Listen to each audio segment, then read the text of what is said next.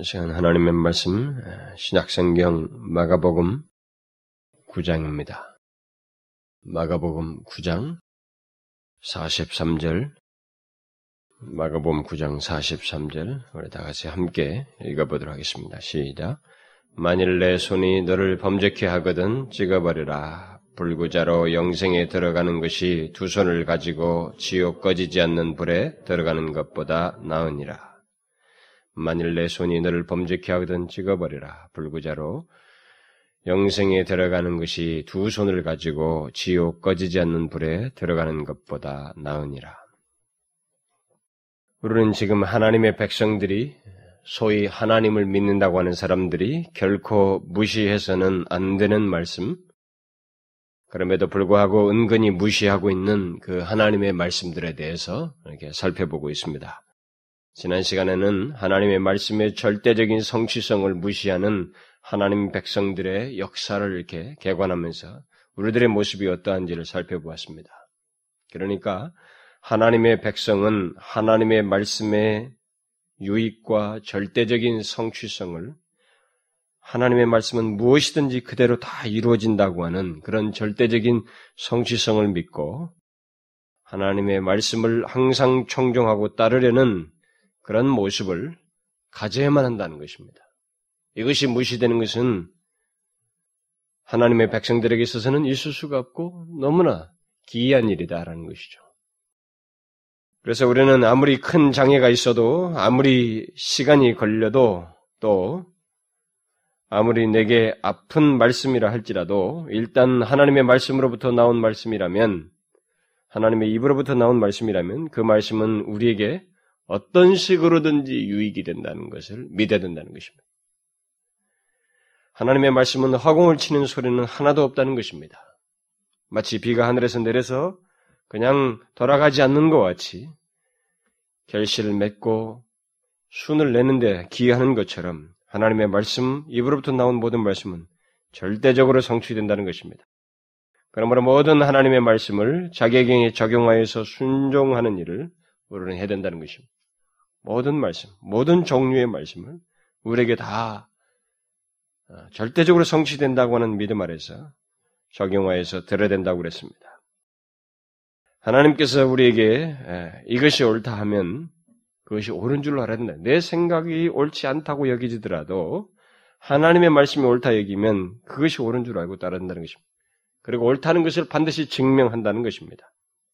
이것이 복이다면 그것이 복인 줄 알고 내가 생각하는 욕심이 있어도 그 길을 가라는 것입니다.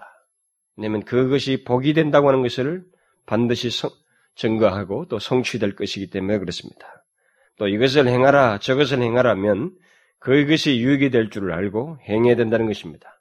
또 이렇게 행하면 만일 너희들이 이런 식으로 하나님을 거역해서 행하면 망할 것이라 하면 그 말씀이 그대로 성취된다고 하는 사실을 우리는 믿어야 된다는 것입니다. 반드시 피해야 된다는 것입니다. 왜냐하면 그대로 성취될 것이기 때문에 피해야 된다는 것입니다.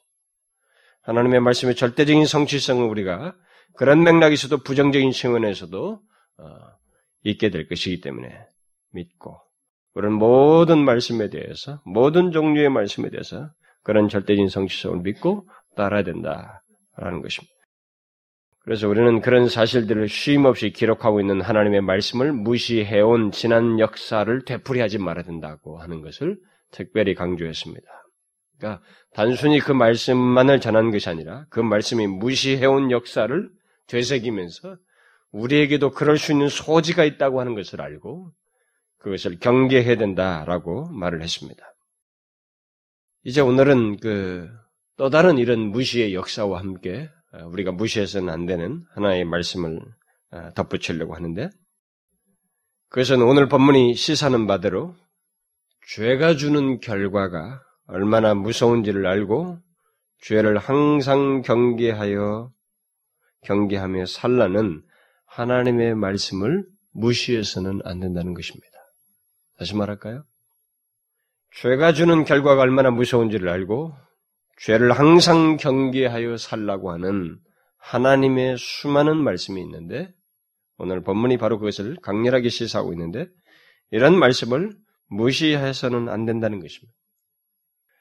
오늘 본문에서 주님은 죄가 얼마나 끔찍하며 무서운 결과를 가져오는지 따라서 우리가 경계하며 피해야 한다고 하는 사실을 아주 강렬하게 말해주고 있습니다. 내 손이 너를 범죄케 하거든 찍어버려라. 왜요? 불구자로 영생에 들어가는 것이 두 손을 다 가지고 지옥 꺼지지 않는 불에 들어가는 것보다 낫기 때문이다. 이렇게 말하고 있습니다.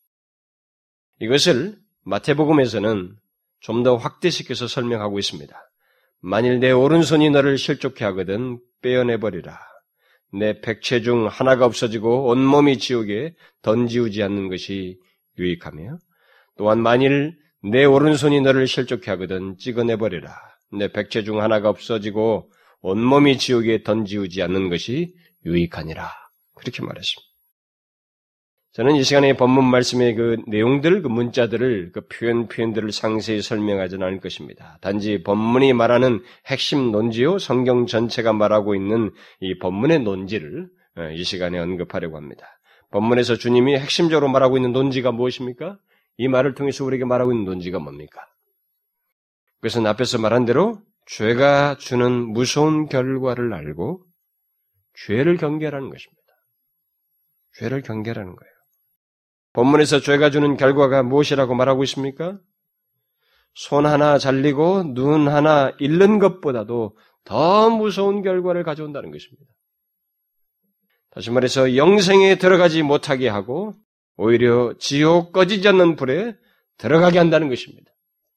인간의 죄는 그로 하여금 영생에 들어가지 못하게 하고 지옥 꺼지지 않는 불에 들어가게 한다는 것입니다. 이런 엄청난 결과를 가져온다는 것입니다. 그래서 주님은 죄가 주는 이 같은 결과가 얼마나 끔찍하고 심각한지를 말씀하, 말씀하시기 위해서 이 비교법을 써서 좀 강한 표현으로 우리에게 써서 말을 해주고 있습니다. 손이 범죄케 한다면 손을 찍어버리고 불구자로 영생에 들어가는 것이 더 낫다. 어떤 것보다. 두 손을 다 가지고 지옥 꺼지지 않는 불에 들어가는 것보다 더 낫다. 그렇게 말하고 있습니다. 무슨 말이에요, 여러분? 결국 죄가 주는 결과를 크게 두 가지로 말하고 있습니다. 하나는 영생에 들어가지 못하는 것이고 또 다른 하나는 지옥 꺼지지 않는 불에 들어간다는 것입니다. 두 가지가 다른 겁니다, 여러분. 다른 거예요. 어떤 사람은 뭐 내가 죽으면 끝이지. 뭐 그렇게 뭐 천국 같은 거 안 가도 좋지. 천만의 말씀입니다. 영생에 들어가지 못하게 하기도 하지만은 그것으로 끝나지 않냐고 지옥 꺼지지 않는 불에 영원토록 고통 가운데 살아야 하는 것입니다. 죽음 끝나지 않아요, 절대. 그게 죄가 주는 결과인 것입니다. 그러므로 어떻게 하라고 말하고 있습니까? 이런 죄가 주는 결과를 말하면서 어떻게 말하고 있어요? 그러므로 만일 네 손이 너를 범죄케 하거든 찍어버려라. 다시 말하면 죄를 대단히 경계하면서 살아라. 이렇게 말하고 있는 것입니다. 주님이 본문에서 궁극적으로 말하는 교훈은 그것입니다. 본문을 문자적으로 이해해서 실제로 몸을 학대하고 자해하는 그런 사람들이 역사 속에 있어 왔어요. 손을 자르기까지 하는 사람도 있었습니다. 그래서 여러분, 이 중동에는 손으로 범죄하면 손을 잘라버리잖아요. 도둑질한 사람을 손을 자르는 그런 일들이 그들의 법을 가지고 하는 사람들이 있습니다. 구약법을 적용하는 거죠. 그러나 주님의 의도는 죄를 짓게 하는 근원을 제거함으로써 어찌하든지 죄를 짓지 않으려고 해야 된다고 하는 것을 말을 해주고 있는 것입니다. 그러니까 만일 죄를 짓게 하는 근원이 눈이고 손이면 그것을 제거할 정도로 죄를 심각하게 다루고 경계하라는 것입니다. 그런 마음을 다루라는 것입니다. 그런 근원들을 다루라는 거예요.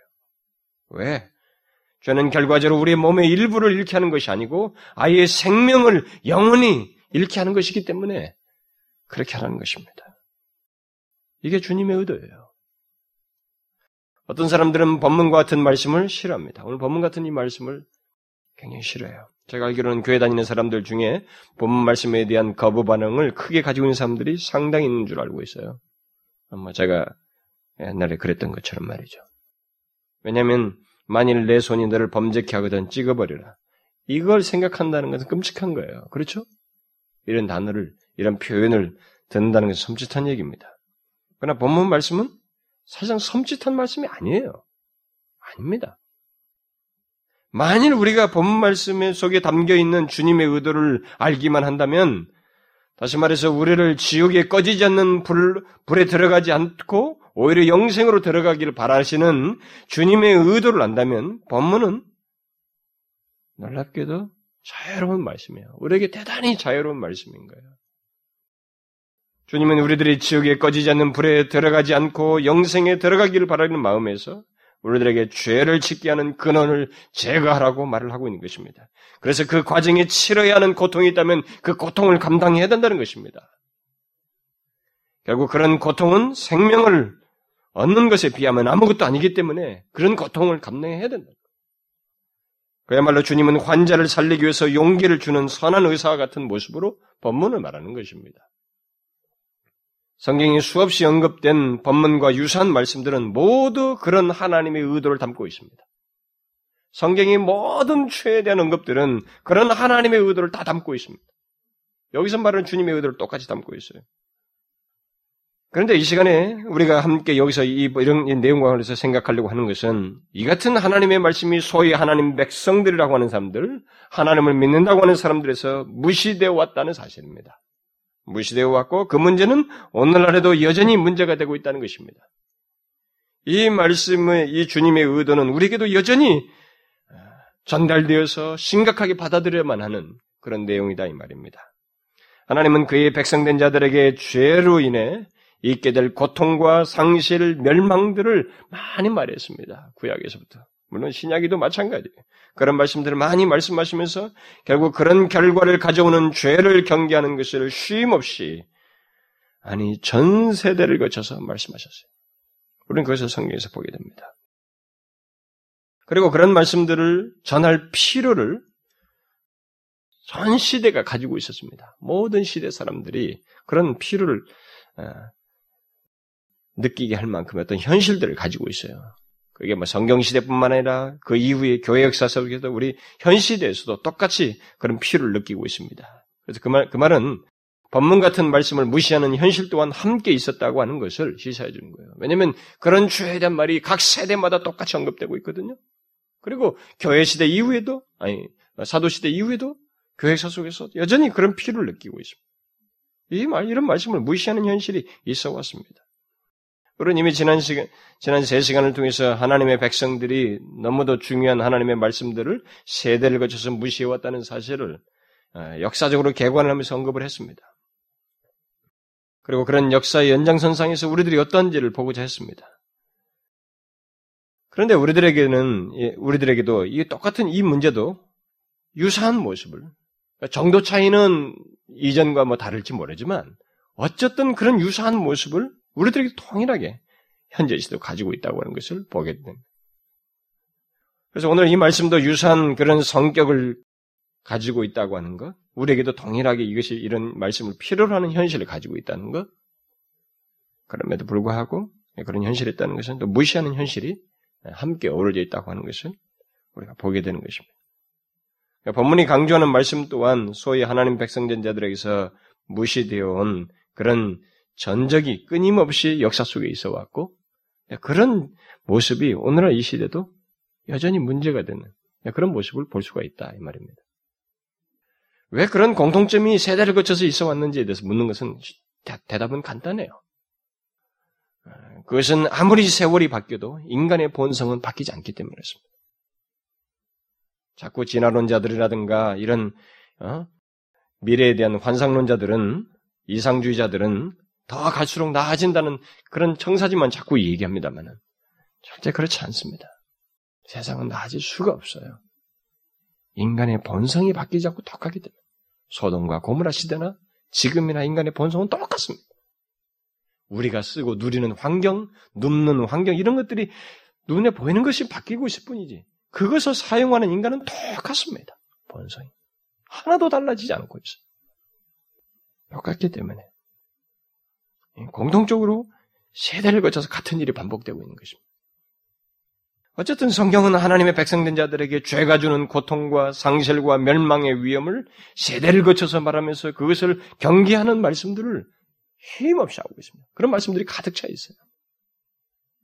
물론 그런 그 모든 말씀의 의도는 그렇게 하는 죄를 경계하는 것입니다. 죄에 대한 모든 말씀은 그런 의도를 다 담고 있어요. 그리고 그렇게 함으로써 죄가 주는 고통과 멸망을 면할 뿐만 아니라 하나님의 은혜와 축복 안에서 살라는 것입니다. 죄를 말할 때 하나님의 의도는 그거예요. 하나님과 더 친밀한 관계로 들어오라는 것입니다. 하나님의 그 마음을 알고 그들을 향해서 은혜를 주시고 축복을 주시고자 하는 하나님의 선하신 의도를 알고 죄를 경계하는 것입니다. 그래서 단순히 우리에게 싫은 것을 시키는 그런 의도가 아니에요. 죄를 말씀할 때는 다 선한 의도를 가지고 있는 것입니다. 그러나 그런 하나님의 선한 의도가 담긴 말씀들이 소위 하나님의 백성된 자들에게서 역사를 거쳐 어떻게 해왔는가라고 묻게 될 때, 죄를 경계했는가라고 묻게 될 때, 성경을 보게 되면, 그리고 지난 교회 역사를 보게 되면, 그렇지 않았다는 것입니다. 그렇죠? 그렇지 않았습니다. 우리는 구약에서 죄를 경계하신, 경계하시는 하나님의 수많은 말씀들이 하나님 백성들에게서 철저히 무시됐다는 사실을 잘 보고 있습니다. 출애굽 이후에 하나님의 징계와 심판이 있었어도 또 그런 장면을 목격했어도 죄를 경계하지 않는 이스라엘 백성들의 모습을 우리는 장황하게 보고 있습니다. 그것을 시편 기자들과 뒷사람들이 계속해서 반복하고 있는 걸 보입니다. 그 내용을 상기시키고 상기시킵니다. 니엠에도 포로로 귀환해서 또다시 상기시키고 그걸 상기시켜요. 그만큼 그런 현실들이 유사한 모습이 계속되어 왔던 것입니다. 그래서 성경은 그런 현실을 지적하는 말씀들로 가득 차 있습니다. 그런데 그 말씀들 중에서 가장 인생 깊은 말씀은 죄를 경계하도록 하시는 하나님의 말씀을 무시할 것을 뭐 무시한 현실에 대한 내용은 가득 차 있고요. 이 시간에 제가 인용하고 싶은 것은 더 인상 깊은 말씀이에요. 그 뭐냐면 죄를 경계하도록 하시는 하나님의 말씀을 미래의 일인데도 불구하고 현재 그들은 미래에 가서도 똑같이 무시하실 무시할 거라고 미리 예견해서 하시는 그런 말씀들이 성경에 여러 차례 기록되어 있어요. 저는 그게 더 인상 깊습니다. 죄를 경계하신 말씀을 무시한 결과를 기록한 내용들은 뭐 두말 것이 없어요. 근데 아직 경험되지 않는 미래인데도 불구하고 성경을 보게 되면 죄를 경계하신 하나님의 말씀을 그의 백성들이 무시할 것이라고 똑같이 무시할 거라고 미리 예견해서 말씀하는 그런 특이한 말씀들을 우리가 성경에서 발견하게 됩니다. 예를 들면은 금송아지 사건 이후에 어느 시점에 어느 정도 다 정리가 된 상태입니다. 어느 시점에서 하나님께서 그 레위기에 기록된 여러 가지 의식과 규례들을 말씀하시는 예, 말씀하는 때인데 그 말씀하신 후에 그 부분에 가서 죄를 경계하시며 순종에 따른 축복과 불순종에 따른 형벌을 말하면서 이스라엘 백성들에게 자신을 거스려 청종하지 않아야 된다고 하는 사실은 당부해요. 그 말을 반복합니다. 계속적으로. 레이기 나중에 끝부분에 가보면 아셔요. 계속 반복하셔요. 어? 자신을 거스려 청종치 않는 일이 없어야 된다고 하는 것을 반복하십니다. 그래서 만일 청종치 않냐면 각종 질병이 있을 것이고 대적들이 일어나서 그들을 칠 것이며 아무리 수고해도 땅의 소산들을 먹지 못할 것이고 하나님께서 그들의 죄를 따라서 재앙을 내릴 것이라고 하는 그런 말씀들로 막 언급하십니다. 당부하시면서 그러니까 죄를 지지 마. 좀 경계해란 말이지. 그런 말씀을 쭉 하시고 나서 하나님은 인상적인 말씀을 뒤에 덧붙이십니다. 뭐라고 하시냐면 너희들이 이런 일을 당하여도 지금 뭐 말씀을 청종치 않으면 질병이 있고 뭐뭐 있어 당할 거라고 했잖아요. 이런 일을 당하여도 너희가 내게로 돌아오지 아니하고 나를 대항할진대 나도 너희에게 대항하여 너희 죄를 인하여 너희를 칠 배나 더 칠지라. 미래 얘기예요. 그리고 나서 또 몇 구절 뒤에 덧붙이십니다. 너희가 이같이 될지라도 그러니까 그렇게 막 하나님이 이렇게 하면 이렇게 할 것이다라고 한 그 부정적인 일들을 당할지라도 말이죠. 내게 청종치 않냐고 내게 대항할진데 내가 진노로 너희에게 대항하되 너희 죄를 인하여 칠배나 더 징책하리니 이렇게 말씀하시면 결국은 그들의 땅과 성읍이 황폐해지기까지 그들이 하나님을 청종치 않고 죄를 지을 것이라고 하는 말씀을 덧붙여요. 이런 말씀은 아직 가난에 들어가지 않았을 때 겨우 출애굽한 지 만 1년 정도밖에 안 됐을 그 시점에 하신 말씀이에요. 너무 이상하지 않습니까? 그런데 주님의 이런 말씀이 얼마나 사실이라도 한 듯이 말이에요. 그대로 사실적으로 실제로 그들은 그 이후에 약 광야 40년 동안에 죄를 경계하지 않고 살아가는 모습을 우리가 그 뒤에 기록을 통해서 보게 됩니다. 그리고 그들은 그 결과로 형벌을 받는 모습들을 보게 됩니다. 기록이 나와 있죠? 그래서 모세는 광야 생활을 다 끝내고 나서 이제 가나안으로 들어가려고 하는 이스라엘 백성들을 모압 평지에 놓아놓고 모아놓고 그들이 가난에 들어가서 죄를 경계해서 해서 살 것을 유언적으로 진지하게 당부하는 그런 말들을 쭉 합니다. 이게 신명기 주로 기록되어 있는데 그러면서 자기가 말한 그 당부한 내용들을 다 기록해서 전해줘요. 이렇게 상기시켜라 안에 들어가서도 전해줍니다. 그리고 나서 다 전해줬을 때 하나님께서 모세를 부르십니다. 모세를 부르시며 이제 그의 뒤를 이을 여우수아를 데리고 와라. 회막으로 나오라. 이렇게 하십니다. 그러면서 무엇인가 그에게 말씀을 하십니다. 불러놓고 근데 여기서도 같은 맥락의 말씀을 하십니다. 모세는 죽으려고 해요.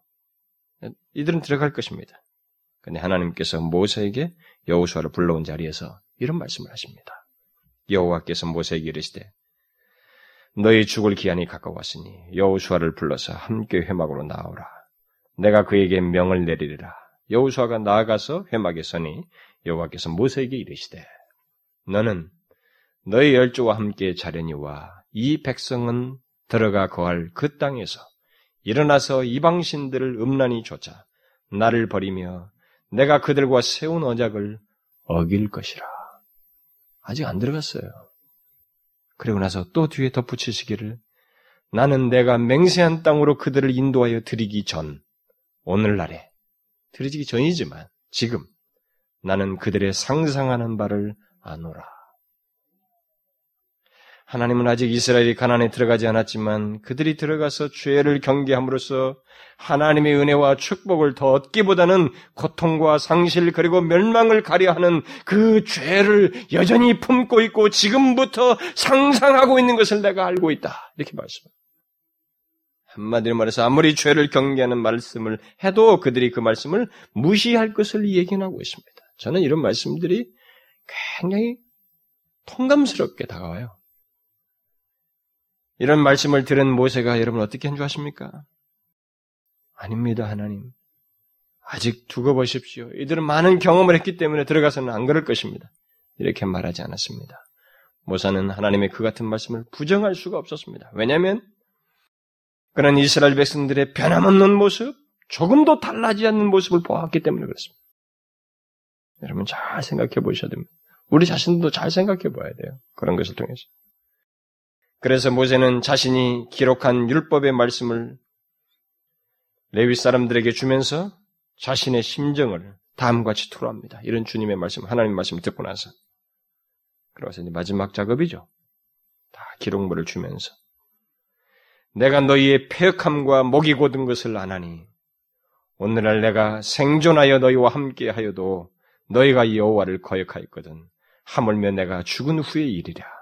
내가 알거니와 내가 죽은 후에 너희가 스스로 부패하여 내가 너희에게 명한 길을 떠나서 여호와의 목전의 악을 행하여 너희의 손으로 하는 일로 그를 경록해 함으로 너희가 말세의 재앙을 당하리라. 미래의 일이에요. 여러분 이런 말씀을 들을 때 어떻습니까? 여러분들의 심정이. 아직 미래 시절인데도 죄를 경계하지 않고 살 것을 현재 확신하면서 말하는 하나님의 말씀과 하나님의 사람 이 모세의 말을 들을 때 여러분 심정이 어떻습니까? 아, 이놈들은 나쁜 놈들인가요? 소위 하나님의 백성이라고 하는 사람들이 하나님의 은혜와 축복과 밀접하게 관련되어 있고 또 반대로 저주와 재앙과 멸망과도 관련되어 있는 죄에 대한 경계의 말씀을 얼마나 지속적으로 무시했는지 우리가 여기서 보게 되는 것입니다. 우리는 바로 그런 사실을 증명하는 생생한 기록들을 가난에 정착한 이스라엘 백성들에 대한 기록 속에서 잘 보게 됩니다. 그 무엇보다도 미래를 보지 않고도 죄를 경계하, 정, 경계하지 않는 이스라엘을 현재 예견해 하시는 말씀이 여기로 끝나지 않고 뒤에 한참 타락하고 증명한 이후에도 또 나오는 모습을 통해서 보게 됩니다. 하나님은 모세에게 말씀하신 후 약 700년이 지났을 때 선지자 이사야를 부르십니다. 이제 너를 선제로 보낸다. 너를 세워서 보낸다. 라고 말씀하시면 너를 보내서 저들에게 말씀을 전하게 할 것이다. 라고 하면서 그를 부르는 자리에서 하나님은 이사야에게 말합니다. 여호와께서 가라사대 가서 이 백성에게 이르기를 너희가 듣기는 들어도 깨닫지 못할 것이요 보기는 보아도 알지 못하리라. 그러자 이사야가 묻습니다. 내가 가로되 주여 어느 때까지입니까? 하나님이 대답하십니다. 대답하시되 성읍들은 황폐하여 거민이 없으며 가옥들에는 사람이 없고 이 토지가 전폐하여 되며 사람들이 여호와께 멀리 옮겨서 이 땅 가운데 패한 곳이 있을 때까지 패한 곳이 많을 때까지 그때까지 안 들을 것이다. 미래 얘기예요. 아직 멸망 안 당했습니다. 유다가 불러 세우는 첫 출발하는 사람에게 그런 얘기를 시키고 있습니다. 그런데 하나님의 예견은 이것으로 끝나지 않습니다. 실제로 유다가 멸망이 바로 직전에 그 멸망을 예언하는 예레미야가 똑같은 논지로 똑같이 얘기합니다. 또 얘기해요. 미래 얘기를 안 보고도 다 아는 것처럼 얘기를 해요. 너희들은 멸망할 것이다. 멸망할 때까지 안 들을 것이다. 그런 시, 그런 말씀을 현재 시제 하고 있다는 것이 너무나도 특이하잖아요? 여러분, 우리가 이런 것들을 그냥 아무 생각 없이 들으면 안 됩니다. 이런 말씀들을 아무 생각 없이 들으면 안 됩니다. 그 사람들이나 우리나 똑같은 지금 인간이에요. 한번 가만히 생각해 봐야 됩니다. 여러분, 그런, 이런 사실을 때 어떤 생각이 듭니까? 강한 의문이 들지 않아요? 어떻게 해서 그럴 수 있을까? 나는 어떤가? 이런 질문이 안 생깁니까? 우리는 이 시간에 이 문제를 생각해야 되는 것입니다. 우리들은 죄를 경계하시는 하나님의 말씀에 얼마나 바르게 듣고 적용하면서 살고 있는지, 혹시 우리들은 그, 그래서 미래를 보지 않아도 똑같을 것이라고 얘기하는 그런 사람들은 아닌지, 그럼 어떻습니까? 이런 말 하면은, 잘하는 싹을 죽인다. 응? 뭐 이렇게 말할지 모르지만, 한 봐도 알 수 있을 만큼의 모습이 있다 이 말이에요. 현재. 우리는 이 문제를 이 시간에 진지하게 생각해 보아야 되는 것입니다. 어떤 사람들은 구약 시대와 신약 시대는 다르지 않습니까? 이렇게 말하는 사람도 있을 거예요. 분명히 다른 면이 있습니다. 신약 시대에는 성령께서 그의 모든 백성들 안에 거하셔서 죄를 경계하도록 우리들의 마음에 직접 말씀하신다는 면에서 다르죠. 구약 백성들보다 다르죠. 그러나 중요한 것은 신약 시대에도 여전히 죄를 경계하라는 말씀을 듣고 또 그 말씀을 따라서 살아야 된다는 것입니다. 뭔가 인격적인 반응을 해야 된다는 거죠. 주님은 오늘 본문을 그의 제자들에게 말하고 있습니다. 천국 시민들에게 말하고 있는 것입니다. 그리고 신약의 서신들을 보게 되면 죄를 경계하도록 하는 말씀들로 가득 차 있습니다. 그리스도인들에게 하는 말들이에요. 그게 다 뭡니까, 그러면? 아무리 성령이 거하여도 죄를 거스르며 경계하는 인격적인 반응이 반드시 있어야 된다는 것입니다. 바로 그런 맥락에서 얘기하는 것입니다. 그런 것이 없이는 천국 시민도 그리스도인이라고도 할 수가 없는 것입니다. 그러면 오늘날 우리 그리스도인들은 죄를 경계하도록 하는 하나님의 말씀에 과연 어떤 반응을 하고 있는가? 오늘날도 옛날처럼 그런 말씀을 무시하고 있지는 않은가? 여러분 어떻습니까? 신약 시대에는 죄를 경계하도록 하는 그런 말씀을 무시하는 일이 없었어요? 여러분 중세 시대 어떻습니까? 종교개혁 이후에 영적 다시 가라앉아가지고 영적 계획, 영적 대각성이 있기 전에 영국이나 유럽이나 미국 같은 사회가 어땠습니까? 다를 바가 없잖아요, 여러분. 우리 시대는 어떤가요? 교회 안에 있는 모든 사람들이 죄를 경계하라는 하나님의 그 수많은 말씀을 진지하게 본문에서 주님께서 심각하게 말씀하시는 것만큼 심각하게 여기면서 죄를 경계하며 살고 있습니까? 어떻습니까, 여러분? 오늘날 그리스도인들이 어떤가요? 오늘날 교회 안에 있는 사람들이 이런 말씀에 대해서 어떻게 반응하고 있습니까? 무시하고 있습니까? 아니면 그렇게 예수님 말, 말씀만큼 본문에서 주님께서 하시는 것만큼 그렇게 심각하고 진지하게 생각하면서 적용하며 살고 있습니까? 어떻습니까? 우리 시대가. 오늘 우리 조국교회가 그런가요? 그런 이 부분에서 자신있게 답이 안 나옵니다. 그렇죠? 그렇다고 하는 증거 중에 하나가 뭐냐면, 뭐, 구체적 누구의 삶이 어떻다 이런 통계를 내는 것도 필요 없고, 어떤 사람의 기독교인의 스캔들을 뭐 얘기하는 거, 이것 갖고는 되지도 않고, 한 가지 보편적인 추세가 있어요. 추세 중에 하나가 뭐냐면은, 오늘날 예수 믿는 사람들이 죄에 대한 말씀을 싫어한다는 것입니다. 이게 아주 중요한 나는 증거라고 봐져요. 오늘날 죄에 대한 말씀은 세계 교회는 물론이고 우리 한국 교회에서도 마찬가지예요. 공통적으로 무시하고 있습니다. 싫어해요. 그럼 오늘날 성도들을 보십시오. 선호한 말씀과 싫어하는 말씀이 아주 선명합니다. 제가 매달 출판 소식을 보기 때문에 매달 나온 책들의 목록을 다 읽어보고 그 다음에 제일 뒤에 가보면은 1등부터 50등까지 나와요. 베스트, 판매량. 근데 그 내용들 중에 다 그런 내용들입니다. 선명해요. 많이 팔리는 내용들이 너무 선명합니다. 죄에 대한 말씀 같은 것은 있지도 않아요. 청기도들 중에는 죄의 죄악성이라고 하는 이런 제목의 책이 여러 번 있습니다. 유명한 책으로. 싫어하고 있어요. 그 싫어하는 이유가 뭘까요, 여러분? 왜 싫어할까요, 오늘 이 시대? 그것은 자신들 안에 있는 죄의 문제가 건드려지는 것이 싫은 것이고, 죄를 경계하며 사는 것이 사실상 싫은 것이고, 또 죄를 경계하여 사는 일이 없기 때문에 그럴 것입니다. 그렇죠? 그럴 거예요. 그러나 중요한 것은 오늘날 그리스도인들이 그런 태도, 그리스도인들의 그런 태도와 모습이 너무도 중요한 하나님의 말씀을 무시하는 일이라는 것입니다. 죄가 주는 결과가 얼마나 심각한지를 알지 못하고 의식하지 않고 아주 가볍게 여기며 산다는 것입니다. 그래서 죄를 지을 수 있는 그런 가능성을 가지고 살아간다는 것입니다. 그래서 교회 안에는 마치 하나님께서 미래를 보지 않고도 아시듯이 미리 예견하여 말씀하시는 것처럼 앞으로도 똑같은 모습으로 살 것처럼 죄를 거의 경계치 않고 살아갈 사람들이 오늘날 우리들의 교회 속에도 사실이 있어요. 그런 말을 하기 어려워서 그렇죠. 여러분 한번 자기 자신도 한번 생각해 봐요. 여러분 우리 교회도 마찬가지예요. 어떤 하나님의 말씀 있잖아요. 그죄 성격이든 죄에 가까운 성격이든 간에 하나님이 싫어하신 걸 얘기해도 말이죠. 뭘 얘기해도 안 달라집니다, 여러분. 버릇이 안 달라져요.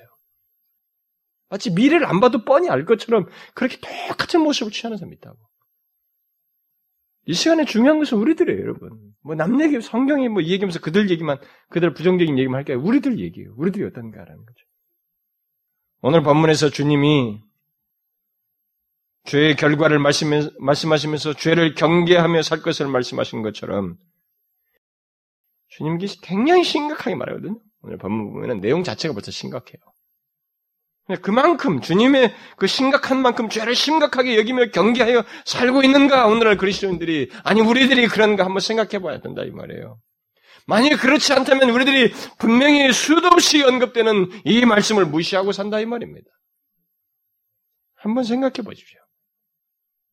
죄를 짓게 하는 것이 나의 손이고 눈이라면 그것을 제거해서라도 영생으로 들어가지 못하게 할 죄, 지옥에 타는 불로 이끄는 죄로부터 자신을 지키려고 하는 마음과 태도를 가지고 그런 정도의 깨어있음을 가지고 죄에 대한 경계심을 가지고 삶을 살아가는가 한번 보시라 이 말입니다. 여러분 어떻습니까? 예수 믿는 게 그냥 대충 교회 나오는 겁니까? 나 교회 다녀. 나 예수 믿어. 이렇게 말하는 겁니까? 여러분, 우리는 우리 자신들을 괜찮게, 예수 믿는 사람을 괜찮게 지탱하는 이 지침대가 뭔지 잘 봐야 돼요. 예수와 복음과 복음에 대한 감사의 삶, 이런 것들 외에 무슨 자기가 나는 뭐 이거 있으니 저거 있으니 그 지침된들은 다 빨리 치워야 됩니다. 그런 것으로 자기를 안주하면 안 되는 것입니다. 어떠냐 말이에요. 주에 대한 이런 경계심이 우리 가운데 있느냐 말입니다. 여러분은 본문에서 주님이 말씀하시는 것만큼 죄를 심각하고 중대하게 여기면서 죄를 경계하십니까? 한번 생각해 보죠. 제가 계속 질문하잖아요, 지금. 생각해 보시라는 겁니다. 그 죄가 무엇이든지 간에 마음에서 일어나는 죄일지라도 혹시 우리들도 죄를 경계하는 수많은 하나님의 말씀을 무시하며 무딘 심령으로 살고 있지는 않은가. 그래서 하나님께서 미래를 보지 않고도 계속 그의 말을 듣지 않을 것이라고 말하는 그런 태도와 모습을 현재 가지고 있지는 않은가. 여러분 어떻습니까? 여러분 곰곰이 생각해 보셔야 됩니다. 제가 지금 이 시리즈 말하는 것은 중요해요, 사실상. 내용의 연결은 어떨지 모르지만 절대로 무시해서는 안 되는 말씀들이에요. 뭐 소홀히 여기서도 안 되는 말씀들이에요. 그런데 엄연히 엄연히 무시되고 있다고요. 그리고 대충 알고 있다고요. 하나님을 믿는 건지 마는 건지 말이죠. 여러분 미래에 대한 얘기는 현재의 태도를 통해서 어느 정도 예상할 수 있잖아요. 예상할 수 있습니다. 그러니까 오늘 죄를 경계하는 말, 말씀을 무시하며 사는 사람은 내일 또 무시할 거예요. 갑자기 그 사람이 뭐 지금까지 계속 그래온 사람이 내일 갑자기 죄를 경계하면 이렇게 살진 않을 겁니다. 조금 더 달라지는 모습으로 계속해온 사람이라면 아마 내일도 그럴 거라고요. 미래의 일을 다 아시는 전지하신 하나님조차도 바로 그런 맥락에서 이스라엘 백성들의 미래의 모습을 예견해주고 있습니다. 앞에서 인용했잖아요. 하나님 하나님은 모세에게 가나안에 들어가지 않은 이스라엘 백성들이 두고 말하면서 뭐라고 말했어요? 나는 내가 맹세한 땅으로 그들을 인도하기 인도하여 드리기 전 오늘날에 지금 나는 그들의 상상하는 바를 아노라. 저들이 들어가서 나를 거역할 것을 미리 말씀하시는데 무엇을 가지고 말해요? 그들이 지금 상상하고 있는 걸 내가 알고 있단 말이지. 지금까지도 계속 거적해 왔지만 현재도 네가 그렇게 말을 하는 순간에도 상상하고 있단 말이지. 들어가서 하나님에 대한 경계심과 거룩한 열망과 하나님을 더 잘 섬기고 싶어하는 강렬한 소원 대신 밋밋하게 수동적으로 따라가며 좋은 것만 기대하고 가서 누릴 것만 생각하고 누릴 때 이것저것 해보리.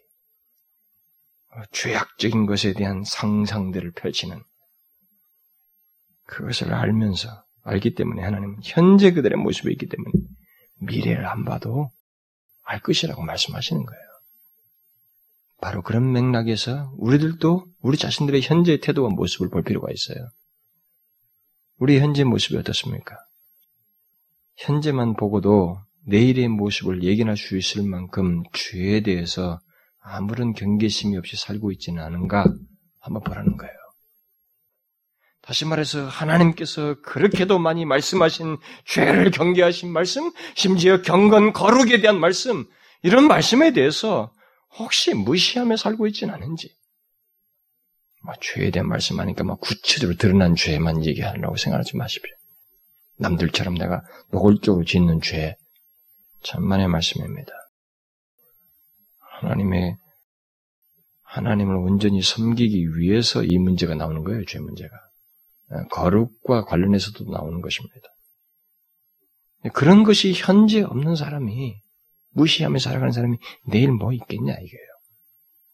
지금까지 계속 그래온 사람이 성경의 거의 모든 페이지마다 죄가 나오잖아요. 성경에 죄만큼 단어가 많이 나온 말도 없을 거예요. 죄와 관련된 내용도. 근데 그런 것들이 뭡니까? 궁극적으로 뭘 얘기합니까? 죄를 경계하도록 말하는 것입니다. 하나님 앞에 바르게 서도록, 하나님과 온전한 관계를 갖도록, 거룩함으로 나오도록, 하나님의 은혜 안에 거하도록, 이런 궁극적인 목적 속에서 다 죄가 나옵니다. 그러나 우리들이 그런 말씀들에 어떻게 반응하며 살아가고 있느냐라는 거예요. 예나 다를 바 없이 우리들도 그런 말씀들을 무시하면서 살고 있지는 않은가.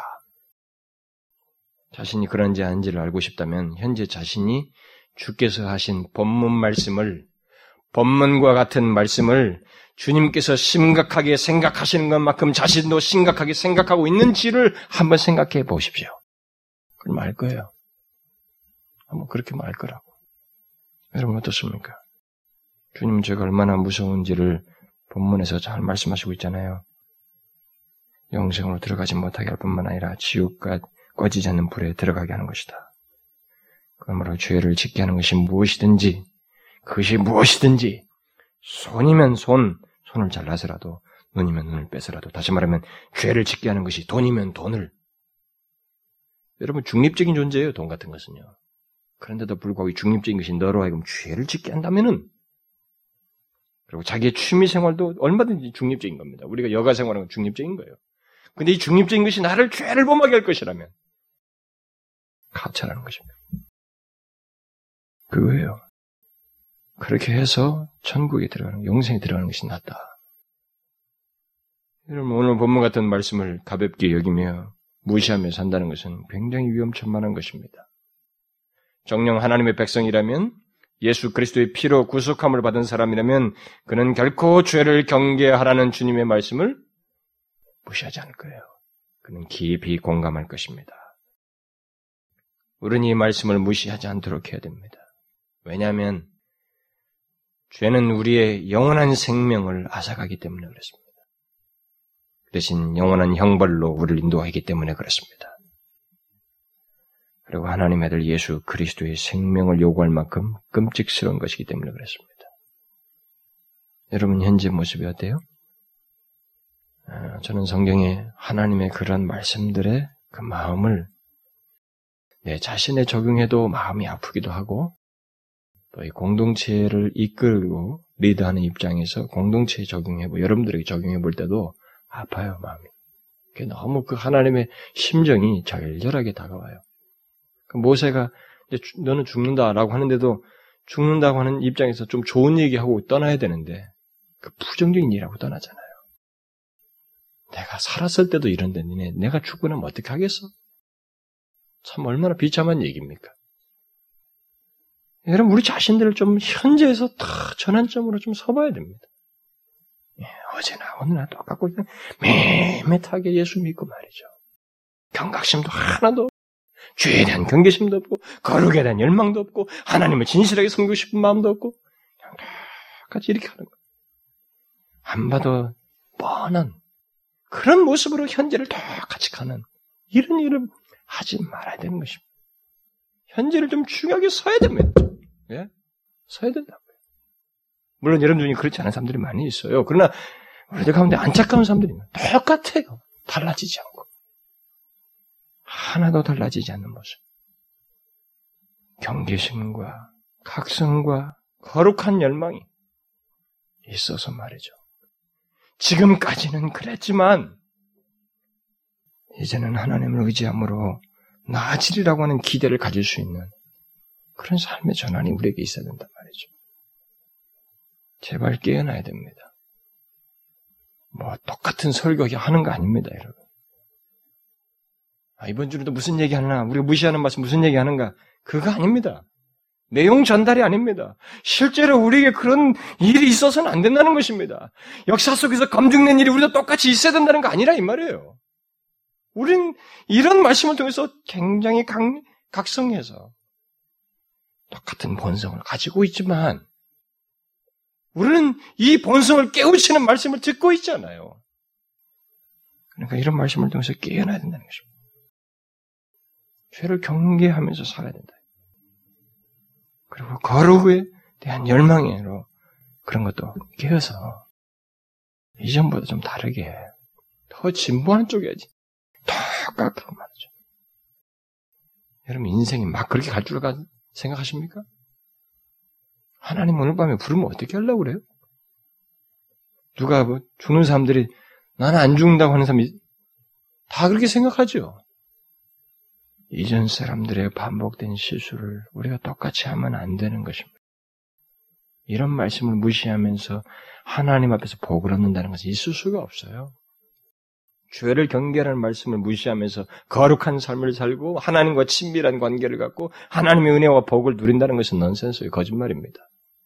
성경이 없습니다. 여러분은 오늘 말씀의 절대적인 성취성을 믿습니까? 이 말씀이 그대로 된다는 걸 믿으세요? 그렇다면 죄를 경계해야 됩니다. 그리고 항상 죄를 경계하면서 살아야 됩니다. 이 말씀이 그대로 이루어질 겁니다. 기도하겠습니다. 하나님 아버지, 하나님 아버지요. 우리가 주의 말씀에 대하여 주님의 그 간곡하시고 진지한 그리고 선한 의도가 담겨져 있는 말씀들에 대하여 우리가 너무 무지몽매하게 너무나 무디고 목이 곧고 뻣뻣하게 그 말씀에 대하여 반응하는 것을 회개하나이다. 하나님은 우리를 영생으로 들어가기를 소원하시고 지옥 꺼지지 않는 불에 빠지기를 원치 않으셔서 죄를 말하시고 죄를 경계하도록 오히려 또 하나님과 친밀한 관계로 나오도록 말씀하시지만 우리는 그런 것들을 마치 미래를 보지 않아도 다 하는 것처럼 똑같은 모습으로 밋밋하게 반응하는 이 어리석고 폐역한 저희들을 각성시켜 주셔서 분명히 깨어서 하나님이여 주의 말씀을 무시하지 아니하고 이 중대한 말씀들이 우리의 삶 속에서 분명히 결실되어지며 증거되어지는 일이 있게 하여 주시옵소서.